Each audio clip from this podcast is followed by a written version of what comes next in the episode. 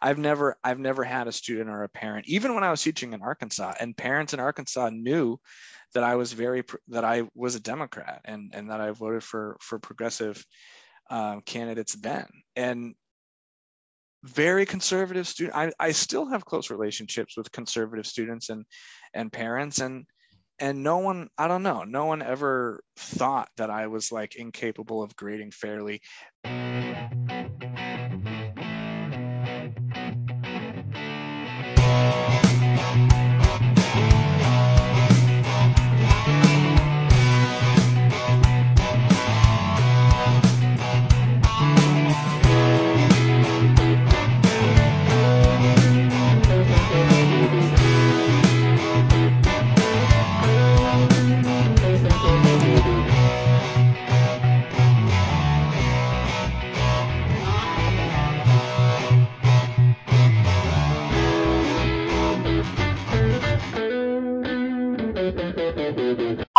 Welcome back to Professional Development. Uh, my name is Marcus Luther, and I teach high school English in Keizer, Oregon.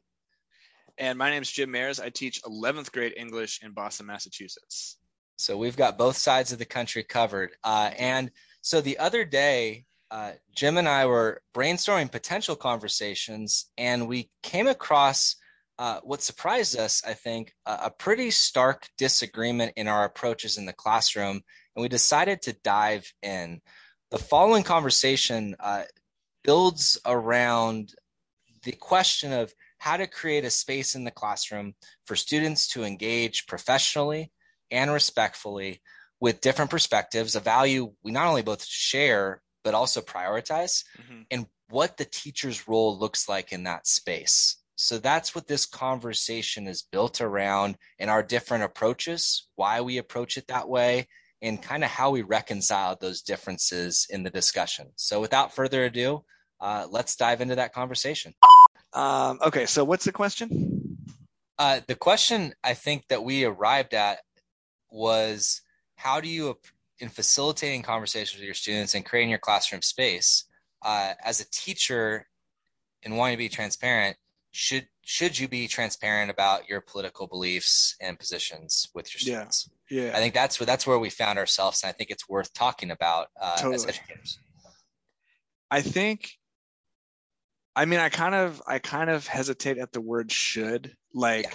I I do, um, because that's sort of where I've arrived at, and and I think you know the idea of like, am I pro- am I project? I was comfortable as a student, and I had sort of teachers and professors who were pretty open about their politics, liberal, Democrat, conservative, Republican, mm-hmm. etc.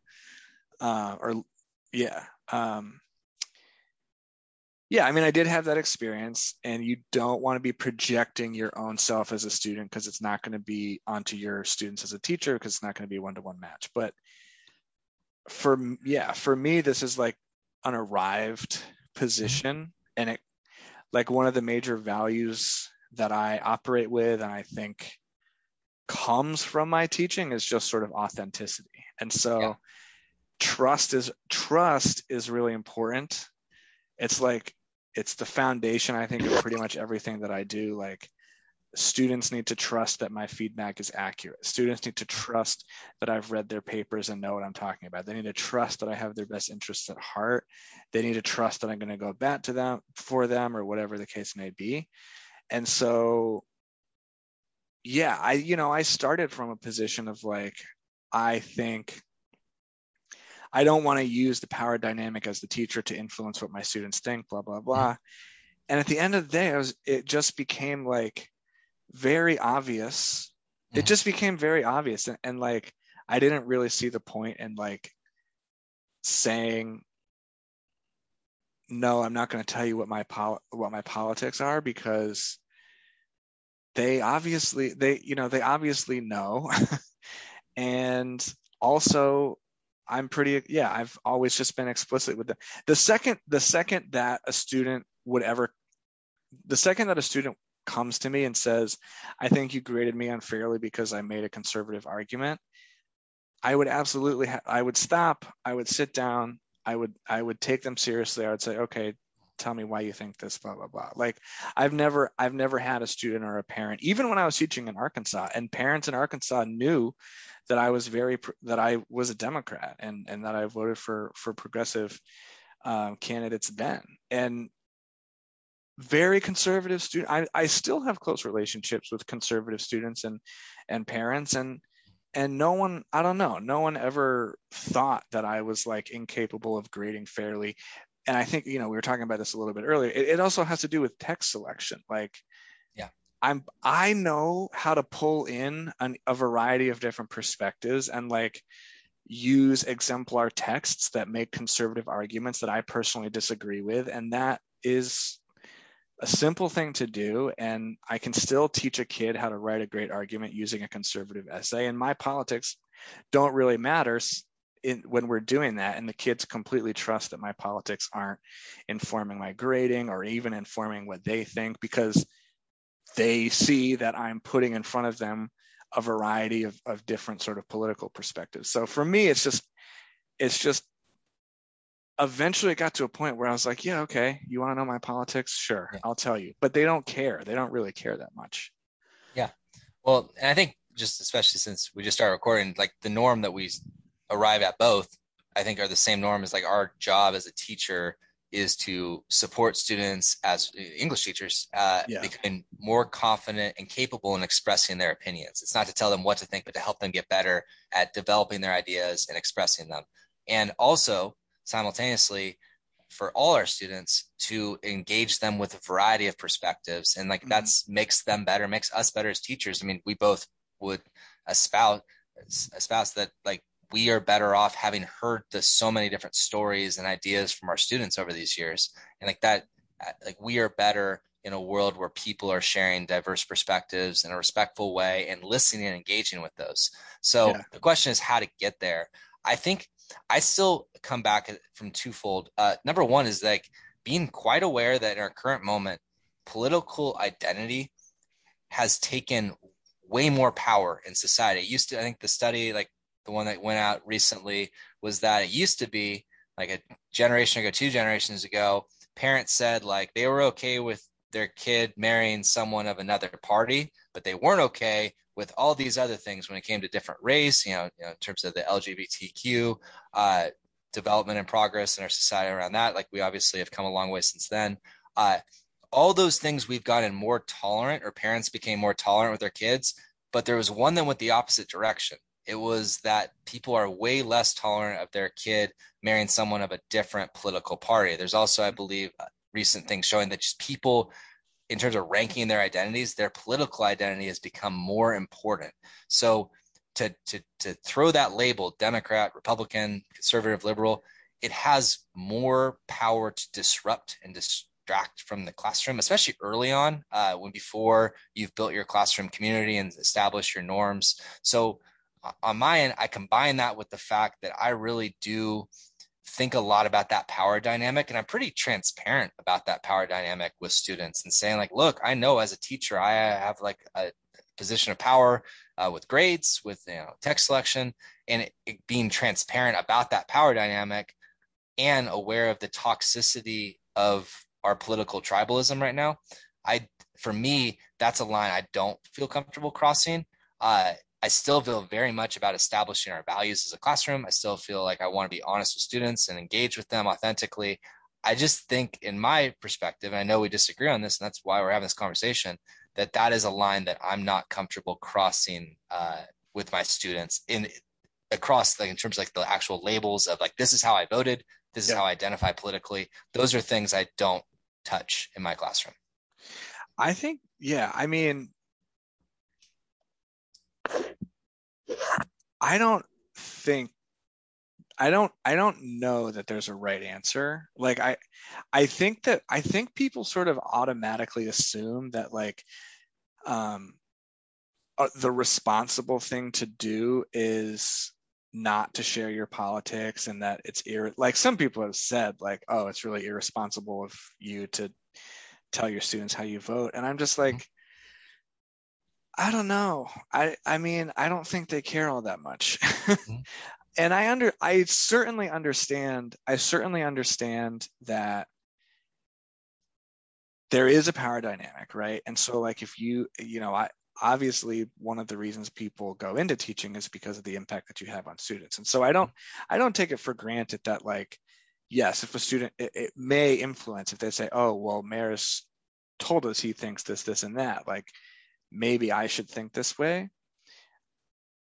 That maybe that is happening, but I there to me it's not a question. There, to me it's not one right answer because I think classrooms ultimately before and I, will talk a little bit about the identity stuff because I think you're absolutely right. But the classroom is a relational space. Mm-hmm. Okay, like teach teaching and learning. I think uh, the major a major thing that we learned from COVID and and Zoom school and the pandemic, right? Like remote instruction doesn't work. and, and the reason it doesn't work is because it's it's it's exponentially harder to build relationships and have good relationships. And so, can like, I qualify that? That doesn't work nearly as well. Nearly as well. I, right. I, think I, it, we can do some things. It yeah, can we, work, but it's right. not near. It's not the ideal. Would I be think my qualification. Yes. Okay. Yes, I appreciate that. Yeah, totally. So sometimes I speak in like uh, really ultimate statements. I should probably not do that as much. You're you're fine. I, I will be your ultimate qualifier. Thank you. Thank you. Yeah, if if because I think both you and I really value like this idea of relationships, and that yes. is incredibly important, and and I and I think you really just can't get around that. Then the decision about whether or not to share your politics is, is like a pretty nuanced one, and like one that I think I'm not. I don't come out. I don't advertise it, right? I don't advertise. I don't say by the way, everyone, I vote for Democrats or I, I voted for this and that candidate. Like, if, but I, I've just sort of arrived at the place where if it comes up in a class discussion and a student asks me directly, what do you think about XY policy? What do you think about XY candidate? I'm going to say, I'm going to vote for this candidate and here's why and blah, blah, blah. And I have found that those conversations are A, really rare and and and I almost and, and this kind of goes back to your your issue your the issue you raised earlier of like are you projecting your own self on mm-hmm. onto students your your own sort of student self onto onto your class in a certain sense yeah i do wish that people sort of had more honest conversations with me in a sort of a safe mm-hmm. academic conversation about about politics because you know it's an it's an important time to form i want more high school kid high school age kids to take seriously their worldview. Because i feel like kids that age put off the legitimacy of their own voice and their own worldview and their own agency. And that to me is sad because young people have a lot of power and they it, it just it's such a shame. It's such a shame to to think that your voice and your worldview at age 17 or 18 or 19 or whatever isn't isn't relevant because it's not complete or you haven't mm-hmm. read you know the communist manifesto and Ayn Rand back to back you know what I mean like that isn't you know that's not convincing to me and so i yeah i want i part of me does want to model like yeah if you want to have an honest conversation about how someone about what my political or what my politics are and how i've arrived at these at these places like come into my room at lunch and ask me some specific questions and i'll tell you how i got from voting for john mccain in 2008 to joe biden in 2016 like i'll i'll talk you through that process 2020 I still think it's 2016. Yeah. Oof. Oh boy. 2020. Yeah, I don't know. So then Sleep, Sleepy Jimmy. Sleepy Jim. That's right. Yeah. But yeah. I think I think I think the notion stands true. And it is a complex question, you know. What is the power that it that because teachers do set examples for their kids yeah and and it set and it absolutely i'm i'm fully conscious of the fact that it leaves an impression and well let's let's i think that's where i guess the pivot from here that I think is incredibly relevant is this idea that I think you and I are both in the norm. Like this isn't something that happens a lot. This isn't something that you're not like walking to the classroom like every day saying, "Here's how I how I believe, and here's how I vote on every issue, and here's how you should yeah. vote too." That's that's not happening. It doesn't happen. It, it, it is a rare exception. But I think there is a lack of trust and awareness of. I think people are hearing and getting this image of, oh, mm-hmm. schools are we're we're sending our students to school and they're being told to believe X, Y, and Z, that they should be X, Y, and Z. Right. I think that is a, a fear that a sizable group of parents and guardians and maybe students themselves feel, at least reading the reports around the country right now. And I mean, the indoctrination word gets tossed around. Uh, I oh, think yeah, neither, moral panic. Yeah, neither of us does that relate to our experiences teaching in different schools, going to school in different schools. But I mean, what do we do with that if that's the viewpoint that a lot of people have of education right now? Both of us, our experiences say does not relate to them in terms of it, it does not connect with what's actually happening. And that the thing I've heard as a teacher a thousand times more is that it's your job, and I agree with this, to be incredibly respectful of all viewpoints in terms of you know, po- politics. And your classroom is a space for education and teaching your standards, and it is your job to never impress your views upon a student. I, I agree with that. Like I think that is what being a professional is as an educator. That's what I hear every year, all the time, and I should hear that. And yeah. but there's a group. I think a lot of people don't believe that's what's being said in schools. I think there's a lot of people who don't trust that that's what teachers are holding themselves accountable to that professionalism. Yeah. So what do we do with that lack of trust? Uh, besides just like being honest and talking about it right now. Right. So let me. Can I? I want to just address one quick thing. Uh, yeah, go before, for it. But because I, I think yeah, the lack of trust issue and like the parents getting up and and ranting about whatever political mm-hmm. hot button word at the school board meeting. You know, I see those videos a lot, but I do think that there's a separate question. I I don't know that it's I don't encourage all political viewpoints. Okay. Um, if you, I, I think we're at an interesting, uh, I think we're at an interesting sort of cultural moment where we are asking ourselves, like, bigotry and racism are not legitimate viewpoints. And, and I, I, was not referring. I was not in sure saying that those I, should be. I, yeah, no, I, I don't think you are, but I would say, you know, I do think, for example, right, like a lot of a lot of people in the United States, for example, would would sort of reasonably hold the position that like well it's a free country and i get to have whatever my politics are and so i'm going to hold really homophobic positions right? Like i'm i'm going to say that same-sex marriage is is an abomination.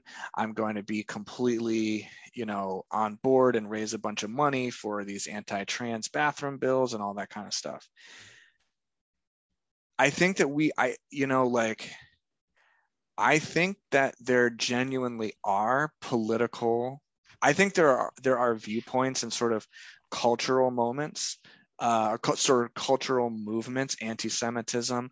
I think there's a there's an act there's a small but actual, um, very sort of real and tangible rise in anti-Semitism, bigotry, white supremacist, mm-hmm. anti-democratic. The people the people who the the people who attacked the Capitol on January 6th, like that is a treasonous faction of anti-American people, and and th- those are not political viewpoints. Those are not to me. They're not legitimate democratic viewpoints, and so no, there are certain things that I'm going to draw the line and say, unless you are in like, unless you are in an advanced American political theory class, like junior senior year in college, there are actually some things that can do more harm than good because if you're in high school and you're trying to have that debate and you are you are questioning your gender identity or or what have you like we it's harmful. It's harmful. And it can it does do more harm than good. And so i think i do think teachers have to have a really uh draw a conscious line, especially if you're teaching a content like the humanities or English or Yeah. social studies where this kind of stuff does come up. You need to be ready, and I think you need to have a very clear line as a teacher around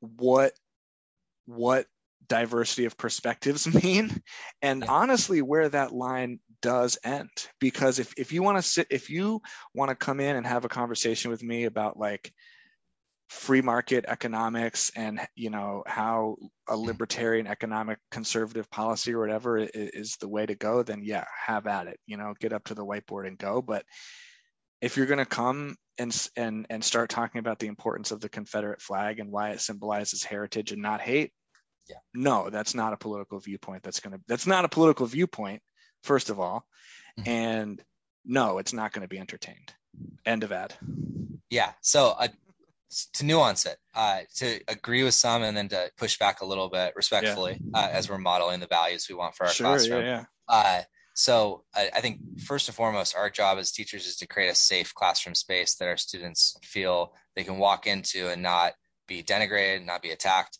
And I think there, like some of the things you said, uh, in terms of you know certain positions that would attack someone's identity or would make their identity feel as if it was you know even questioned, like that. Those are no goes, and those would. Val- I think on top when I said that different political viewpoints, I'd say like political identities, maybe in a way, like like yeah. that are your because it is an identity. identity. It is I an identity yeah. in terms of yeah political identity uh i i would there are conversations you wouldn't allow conversations you would you would address them and shut them down in a way that you would make sure you protect your students uh in terms of making sure if it, if there were conversations that were denigrating the value of students in that classroom or making uh, them feel attacked that like that's a non-negotiable in terms of crossing the line uh, i think what when you added in some things though i don't I feel like in a way you kind of merge two different things. Like when you brought up the ideas, like kind of like I would say bigotry against the LGBTQ community. Like I 100% agree. Like there's no place for that in our classrooms. Uh, I would say that when you bring up things that are political in uh, in terms of the attack on January 6th and the Confederate flag is a symbolism is nuance. I, I agree with the fact that does not uh, align with history's facts a lot of the time the things people are saying I, I don't think those conversations happen in our classroom very often also i would add for this but uh, right. I, I think there's a i don't i hate slippery slope i think there's a expansion where you go from the first part you were saying with the idea of bigotry and things that i 100% concur have no base like belong in our classroom. And there's a when it's positions that you agree with it's really easy to say like well let's just add to the list of like this this this and this and make it seem like oh this isn't political because i'm right you know? And i think you and i agree and align on pretty much almost all the things we're talking about. But i think it's really important in my mind to have the humility to think about if a student walked into my classroom and they believe differently on a certain issue and that's part of their identity in terms of their political identity i want to make sure that that student feels not that they're going to like stand on their desk like no Yeah. student's going to stand on their desk right? We're not going to have a what's the movie? Why am i forgetting the movie name? Oh uh, it's uh no it's the robin williams movie yeah Dead Poets Society Dead Poet says, yeah, we're, we're not getting Yeah. on desks, right? Like that's, the, you know, not Could, safety though. protocols, right? That'd but uh, you have to wipe those desks down even more. But uh, it would, you want to make sure that they feel as if they're not being attacked for the beliefs they hold to, uh, especially by the teacher power. Like, because again, I come back to that power dynamic. And I think both of us, part of this conversation is like, these aren't conversations that are really happening where, you know, we're Right. not debating these things in our classroom. We're English teachers, like those aren't necessarily going to be a direct line from our text Sure, especially but so i just feel like that's also important to clarify but i i guess i approach this a little bit more with like i'm trying to really hold on to that the opposite projection of like the empathy of someone especially given our current political moment if they Yeah. walked into the classroom feeling very differently and if i right off the bat said hey by the way this this this and this boom boom boom boom boom that runs counter their beliefs what would that relationship be like if that's like the first week of the year what they hear from me as a teacher uh, so i guess that's where i come back to starting with values and Mhm. making sure we set norms as a classroom for respectful engagement and then we build from there. So I guess Yeah. that would be my difference there, and it it comes from the proj- the opposite projection again of trying to be empathetic to students walking into the classroom with very different viewpoints and very different contexts than what I might potentially have. Yeah, I think I have never met a teacher who like is okay with any student feeling marginalized or attacked based on Yeah. you know what I mean? So like I I think And you, you were right to bring up that certain quote unquote political conversations can result in students feeling marginalized or attacked in that classroom space. And I think there is, it, it's really easy to say, like, oh, I'm going to do this and not do this and pretend like there's a clean delineation between those two Yeah. things. It gets messy sometimes as a teacher. And there's Mhm. also, sorry for like diving back in, uh, there's also that paradox of a courageous classroom and a safe classroom right. uh, and you know how I feel about those paradoxes. So like I think yeah. that's all worth exploring too. Sorry, Well- jump back in. No, yeah. I mean, for me, um, so a smaller point and a larger point. So the smaller point is like, I think that there is le- there's there are legitimate differences for for maybe for every teacher or for every school or even the community around around like what we would say like an acceptable line is for like this is this is a valid viewpoint for you to express in class versus not right? So like i think even in some of the most rural conservative places like most teachers i have a hard time imagining like allowing a legitimate like super homophobic sort of rant to be considered okay at Yeah. this point in time. Um the longer point for me is okay let's let's let's take let's there's a lot of examples we could pull from but let's take the confederate imagery and the confederate Okay, yeah. statue the confederate flag as an example And that's right? by, just for context. Oregon, uh, where at state I teach, has banned that image. It's not allowed. It's, Yeah. it's against this law in Yeah. terms of in the classroom and things like that. Yeah.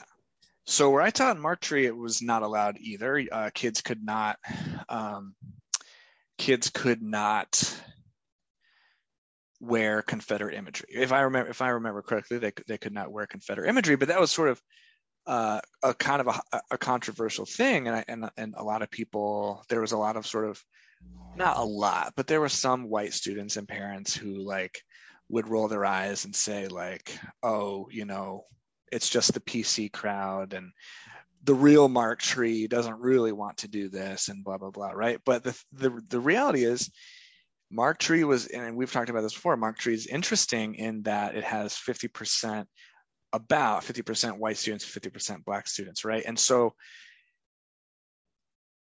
if I have a conservative white student who's coming in and who's trying to sell me on all the points of why conser- why we need to keep the General Lee statue up in in Memphis or whatever it is, right?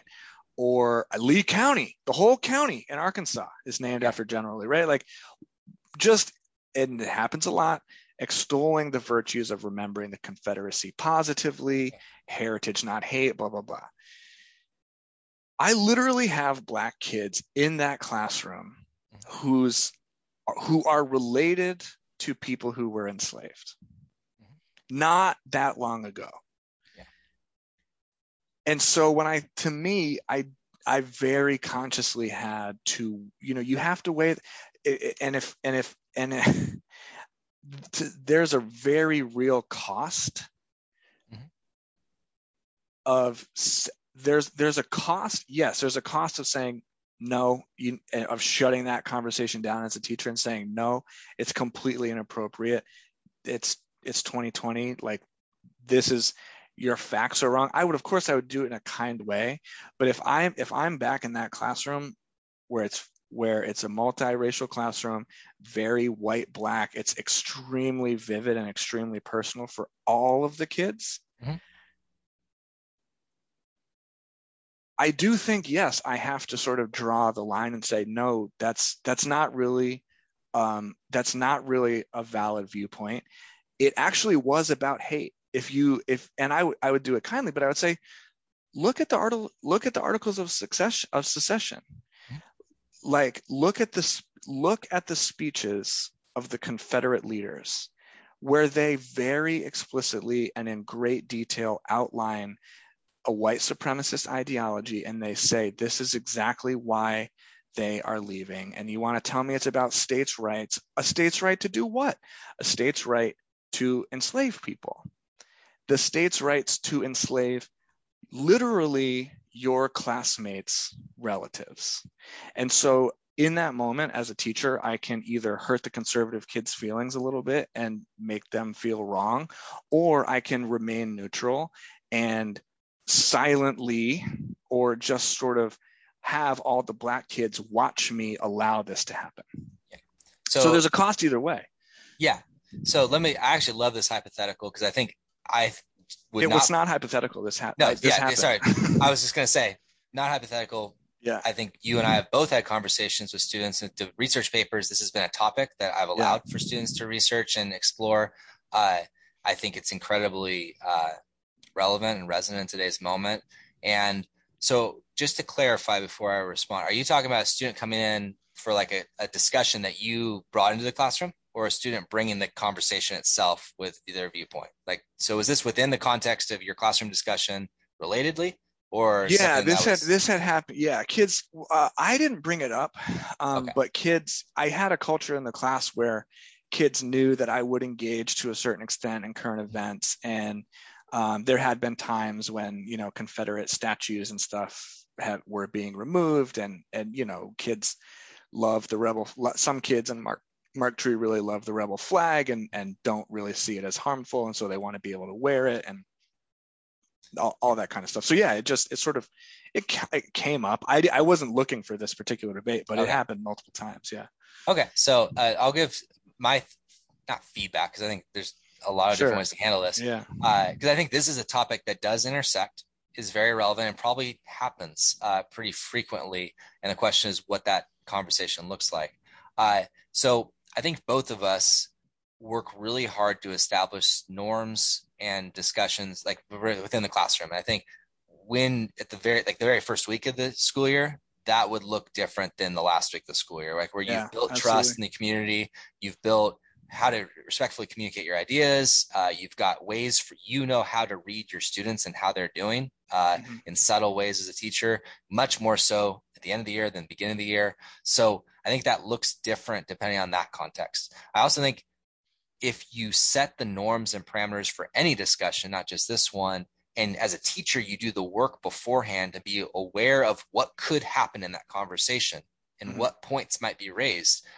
That's one thing to do so recklessly. And I'm saying this from my own experience is that I think sometimes in the past, I have said, Hey, I want to be courageous and have this really important conversation. Let's just go for it did not do the work in A, building the culture, and yeah. B, really thinking about all the different ways that conversation could go. And then that conversation in very was one, just off the rails. Yeah. And it was just like bombshell after bombshell of things that and kids sometimes will say things just to say things, yeah. but it wasn't also a safe space for some of the students in that space too. Absolutely. And uh, the third thing I, I, think I keep in mind a lot, and I think I would for teachers listening, uh, since we also want to be thinking about like teachers who are going to walk into their classrooms this year. Yeah. Something I really have been the last few years trying to be intentional about is anytime there's a uh, topic or classroom situation uh, that gets brought up, whether that it's within the classroom or not, I try to very quickly follow up with a quick survey, a lot of times anonymous. Hey, yeah. here's what happened. How did it do? Is there anything you want to give me feedback about how we could have done this better? And really listening to students because like and, and doing that before the discussion sometimes but also afterwards like uh, with huckleberry finn asking students hey uh, do you there's a version of huck finn that uh, you can purchase and use in your school that contains the n-word there's one yeah. that takes the n-word out which version would you take and why and we actually did that we did a silent discussion on that where they would silently in writing respond to each other through all the essential questions before anything was said out loud so it's about setting the norms for an honest discussion and then realizing different students wanted different things. And it wasn't just a clean, uh, uh, division based on the white students wanted this back in Arkansas and the black students wanted this, there were right. strong disagreements about what a teacher should do yep. uh, within different demographic groups. And I think for me, the most important thing for them was to hear from me as a teacher say, you know what, sometimes guys, I don't know what the right thing is to do here. I, I, I am list. I want to hear from you. I want to get your feedback. I want you to know that I am listening to your voice, not just about what we're talking about, but how we're talking about it. And then I want feedback afterwards so that I can be better for future teachers. And I think them seeing me approach any topic with that humility, enlisting their feedback beforehand and after the fact, uh, it, I think regardless of how it goes, that matters too. So I guess absolutely going back to your conversation, I think it matters a lot. Is it something that just spontaneously happened in the classroom? Because then I think my impulse is, hey, that's not what we're talking about today we are we're going to stay on topic. I'd be happy to explain why we're staying on topic, but that's what we're doing right. Like right now, we're talking about the Great Gatsby, what have you. Sorry. Yeah. Uh, I know Great Gatsby has his own conversations that it yeah. would lead to, but it's the green light. I think if if I am the one bringing it into the classroom, there is a it is incumbent upon me to do so empathetically, professionally, and to get feedback from other teachers, my administrator. Like I think when you don't ask for feedback and you don't, including from especially from students, mm-hmm. that's arrogant and that can lead to bad outcomes. I and I think totally in going back to you said trust was the most important thing to you. There is no more that no better way to create trust than to walk up to someone and say, "Please tell me what you think beforehand and then after the fact." And then yeah. show that you respond to that trust. Like show that, "Hey, I've looked through this. This is what you guys said here's some quotes that you said. I really appreciate this. I'm writing this down. Like elevate student voice in the classroom. It's something I'll say over and over again on this podcast. Yeah. Uh, that's part of building trust. So that's how I would respond to that. I'm sure it's probably similar to some things that you would do too. I wasn't trying to imply that you weren't doing those things. Yeah. That's yeah. how I would, that's how I would handle that particular conversation. Totally. And I think I, you know, I think I, I don't have any disagreements with anything you yeah. just said. I, um, when I, I, I skipped over like three major layers of like classroom culture yeah. uh, to get to the Confederate stuff be, uh, mm-hmm. example because 100% like if if you're if you are a new teacher or maybe you're thinking about this for the first time or um, you're kind of wondering sort of how to handle difficult conversations i have sort of two pieces of advice one is to practice how you one is to practice how you would responsibly and effectively table a conversation that you think could go poorly. Yes. Because it it's like so there's there's that sort of move which is some, you would say something to the effect of like okay i see that you're bringing up this issue there's a lot of different opinions about it people want to talk about it yada yada yada now is not the time or place. I need to do some of my own personal preparation in order to make sure that we can have this product that this discussion in a way that's productive and safe and like is not going to lead to people like being super negative and upset about about because those conversations can happen. They have happened in my room and it's it's really not a good feeling. And and if they happen it it happens but you really teachers all teachers need to, to minimize that as, as much as possible. So practice uh, practice how you would sort of responsibly table something in order in the moment in the classroom in order to give yourself sort of more time. And then the other thing is also practice i literally do this. I, I have i mean i don't do it much anymore because i've been doing this a while but earlier on I, w- I would literally practice my response if a student said something super racist or homophobic or like you have to mm-hmm. be you have to be ready for that and you have to know what the words feel like coming out of your mouth. You need like the cadence the tone everything about how you respond in that moment. You need to practice how it would uh, look and feel and sound for you so that if it does happen and hopefully it doesn't but it might if it does happen then you are sort of ready. You can say okay I'm going to remove you from the classroom right now. You're not ready to engage or whatever the thing is. And, but the, te- yeah, I, the teacher does absolutely have a responsibility to shape, be, be a professional and shape those conversations and shape those discussions in a way that's going to be uh, productive and, and honest and authentic to whatever the classroom space is. Um, I thought I think I might have had another point, but I forgot it. it's okay. I mean, and I think both of us are using the word conversation. That's important. Going back to what we talked about earlier, like these are not one. These are instances that are related to like we're reading a text. It ties into this issue that gets brought up. We're not just coming out of the blue with things just to like, hey, let's talk about this crazy controversial debate topic sure. because we, you know, I, Mr. Luther, you, Mr. Mayers, want to talk about it, right? Like, yeah. They're they're happening within our curriculum, and we're, we, our goal is to make our curriculum relevant to our students. And a lot of times that means when we're reading The Great Gatsby, hey, let's talk about, you know, it talks about disparities of wealth. What does that look like in today's world? Let's look at some charts and statistics. Let's talk about it. Like that is we're connected to today's world.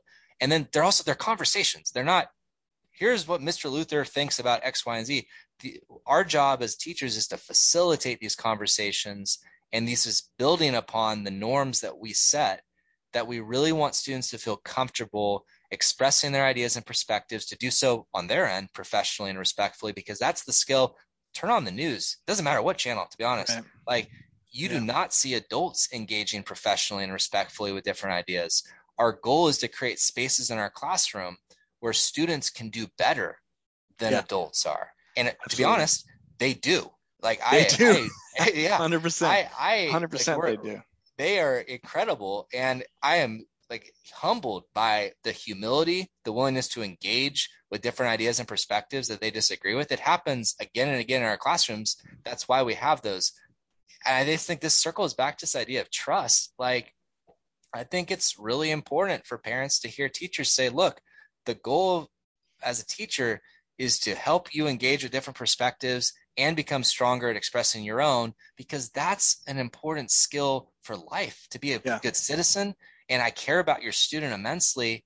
And i don't want to i'm not going to tell you like a student like oh what you believe is right or wrong. I want you to feel more confident at expressing your ideas. And i want to build a classroom community that models the skills and mm-hmm. conversations and values that we need in this world yeah. And I say that because I've been privileged to see it happen uh, in yeah. other teachers' classrooms, in my own. Uh, and there's no better feeling than when you're just sitting back and you're seeing students respectfully disagree with each other, defend their ideas with evidence that they've oh, yeah. brought into the class. Like, like that's what it's we need in this so, world. and that's fun. why we're so passionate about it. And I think this whole conversation you and I are having is rooted in this goal of developing citizens not that believe X, Y, and Z, but citizens who are capable of grappling with the world, mm-hmm. different perspectives about it, so mm-hmm. that they can become citizens to make a positive impact themselves on the world that they're going to inherit. And like that's the ultimate goal that we're both working towards, regardless yeah. if we have some disagreements on how to get there. I, I, yeah, I agree. I think one, um, one thing that I would sort of tie back, you know, the whole Confederate imagery thing. It yeah. wasn't like frequent, but it, it, it definitely happened more than mm-hmm. once. And I feel like, especially like maybe more liberal or progressive people might be because I'm I'm also like very um, I take a lot of issue with like the real classist narratives that like are painted on low income white rural people mm-hmm. um, and I don't know there's there's I'm thinking about this example, right, that I used with the Confederate imagery. And I and I in that in those conversations and other conversations with students, I I do try to steer away from like right and wrong language. Yeah. Because you know what I mean? Just because it's like that will that will put up a real barrier for the kid and be ultimately sort of counterproductive. And so if I if I you know I have had one-on-one conversations with students about like, look, you are you are making arguments about why you should be able to wear the Confederate flag and the importance of the Confederate uh, imagery. Here is here is how and why these arguments are harmful to people that you care about. Yeah. Right. And that's how one and once I have sh- once I have sort of respectfully but directly mm-hmm. made those connect made that specific connection to students of like look this is a speech from andrew jackson these are what the articles of, of secession say mm-hmm. once the student sits down and understands that they they will say i didn't know that a lot of times and they'll change their mind because they're kids and they don't want to harm their classmates who are sitting across the room from them and who are black you know what i mean like they don't they don't they don't want to do it. and i think a lot of times it's very easy to be like oh well um i don't know given how offensive it is confederate imagery is it can be very easy to sort of not have hope that um, kids will change their mind or whatever, but they do and they can. Not all of them do, but some of them, some of them do. I, I don't know. I thought that was just important to mention. Yeah, I appreciate you bringing that up, and I think that they, they, we need to acknowledge there are certain conversations that can be harmful to students, and that's partly like building relationships. You said like relational classrooms. You also need to have, as a new teacher or any teacher, like be aware of where what stage you're at with your classroom when these conversations are occurring because if it's early on you don't have a read on your students. Maybe you don't have a read on like how they feel about an issue like where if you say right or wrong you say this is wrong they just heard their teachers say what they believe is wrong uh, that that can be really harmful to your relationship. But even more importantly i'd argue you want to make sure that your students feel comfortable letting you know. That's why it's important to ask for feedback too hey what happened today was really harmful to me and I'm not saying it's incumbent upon them. Like you're the teacher, your job is to make a safe classroom space. But part of that safe classroom space is building channels of conversation and communication where you can get feedback from students about how they're doing just as like in, as people in your classroom and in those conversations especially if you have those courageous conversations where there's going to be disagreement etc mm-hmm. so i think like you're saying it's really important to be cognizant of how your students are doing. And by the way, this hey, I'll get back on my bandwagon of class size, right? It's a lot mm-hmm. easier to be uh, aware of how 10 students are doing than 20, then 30, then 40, right? Like the more students, the harder it is to keep your finger on the, oh, yeah. the, the, pulse of how your classroom's going. So, yeah. uh, and I think this is like, this is, this is hard because I think we actually started this conversation kind of assuming we were 100% lockstep and we found some points of nuance in how we approach our work. And we're both English yeah. teachers who went through a lot of the similar training uh, began our careers in pretty much the same place uh, in terms of yeah. the context. And we approach it differently. And I think, and I say that as like, I 100% empathetic towards you and respectful of you. I told you in the first conversation how much oh, like yeah, I've tried absolutely. to learn from you. And as professional educators, I don't think we have these conversations enough either about our pedagogical or pedagogical approaches to this work because mm-hmm not having this conversation, in my opinion, isn't an option. And I think they're not having, it's important to hear others have this conversation, why I think this conversation is valuable. And it's important for us to have these conversations ourselves, not just with the two of us, but with people who have different viewpoints than us on this issue. And I think as a professional community of teachers, we need to be better about seeking out the space to have these conversations. It doesn't mean you have to like broadcast them to the world to a podcast, do a crazy thing like that. But yeah. uh, I think we need to challenge ourselves to really engage with what we're doing because sometimes I think we assume that the way we're doing it, like you brought up, is the objective, neutral thing. It's fine. And then other ways or changes, that's the thing that's different. And I think that everything we do as a teacher matters. We, we approach this work with urgency. Our choices matter. Our tone matters. Our words matter. Our content matters. Therefore, we need to be reflective about it and really consider are we doing what's best for our students at mm-hmm. all times? And I, I, think we do that constantly but i think we need to be intentional and disciplined about doing it as much as possible with as much feedback from as many stakeholders as possible. And i think as educators we could all do better at that. Yeah i agree. And it makes me think of like um, the earlier on in our conversation we talked a little bit about like the, the personal responsibility that teachers have and sort of the authority the authority that um, comes with the position right? And i do think that it's interesting to me this is the, the the personal nature of these types of decisions i think is something that gets lost to me in in the overall conversation right? Like you look at like all this backlash about critical race theory and people sort of going to school boards and and and and being really upset. And a lot of that is sort of they they are they are reacting from this emotional projection of what their own educational experience is. Yeah same. Um, they are reacting to that. Um, yeah. and they folks don't understand the level of nuance and reflection uh, eh, the level of nuance and reflection and like really complex decision making i think that goes on at, the, at this level um, but to advocate Yeah. for folks i don't think Yeah. we as teachers and as a professional community are maybe not intentionally so we're not transparent enough yeah about the process and nuance that goes into that decision making so i Right. think uh, that's one of, that's that's why we're Okay. talking I, I yeah so i think that's where uh, it's really important that not just here's my curriculum but here's my Right. thought process about what we're doing and by the way my door is always open i really actually i think by being intentionally transparent and open to feedback not just with students but with families guardians community like on the front end it builds trust that avoids the situation Yeah. three months into the year where Totally. someone feels like, oh, this teacher's doing this crazy thing, and I have no, and they don't even want any feedback. It's like, well, if you didn't ask for feedback, I understand why they assume that that's the case.